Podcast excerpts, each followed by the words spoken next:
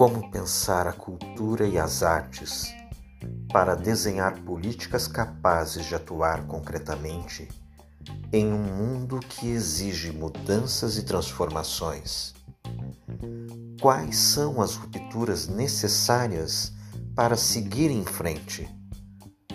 Como podem as políticas culturais colaborar com esses desafios? E como essas políticas de cultura e arte devem ser moldadas? Antes arte do que nunca. Com Alexandre Vargas.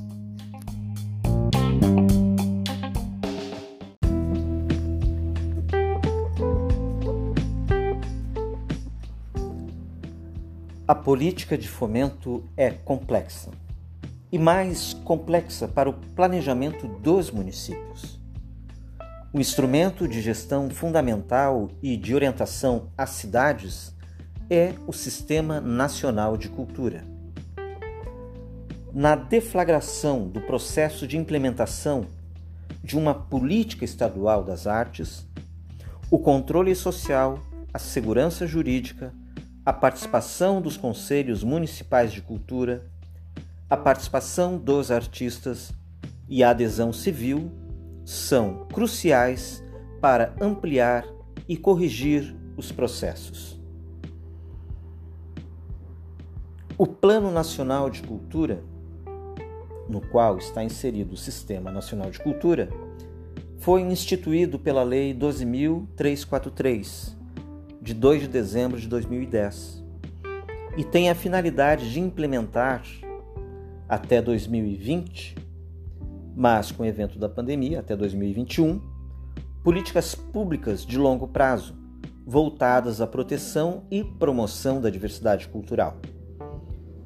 Um dos seus objetivos é justamente a inserção da cultura em modelos econômicos sustentáveis. Já uma política estadual das artes, que pode ser construída em ambiente de plataforma de participação social na internet, propõe o desenvolvimento de planos setoriais que também envolvem a participação da cultura no desenvolvimento sociocultural e a consolidação da economia da cultura. Em termos de recursos humanos, do quadro de pessoal do servidor público e dos conselhos de cultura, é crucial que os cargos sejam ocupados por pessoas com dedicada experiência no setor, notório saber e formação formal ou informal no setor cultural. As indicações, nomeações e contratações de pessoas sem adequada formação e experiência oferecerá grave risco ao próprio funcionamento de qualquer política cultural dos municípios e do Estado. É notório que as ocupações de funções dos setores culturais e dos conselhos de cultura, por um quadro não qualificado, possibilitam uma série de distorções de diretrizes técnicas, conceituais e legislativas.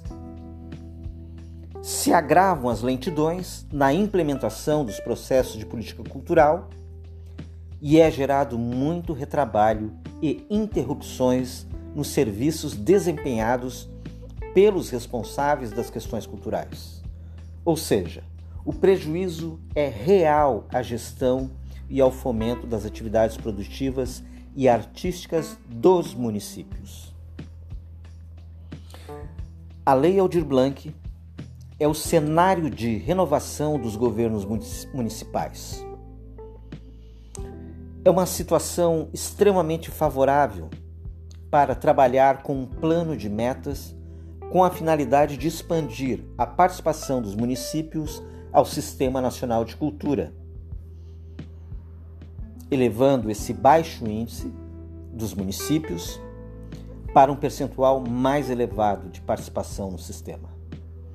A importância dessa ação é a possibilidade de coparticipação financeira entre Estado e os municípios, elevando assim o orçamento da cultura para o Estado.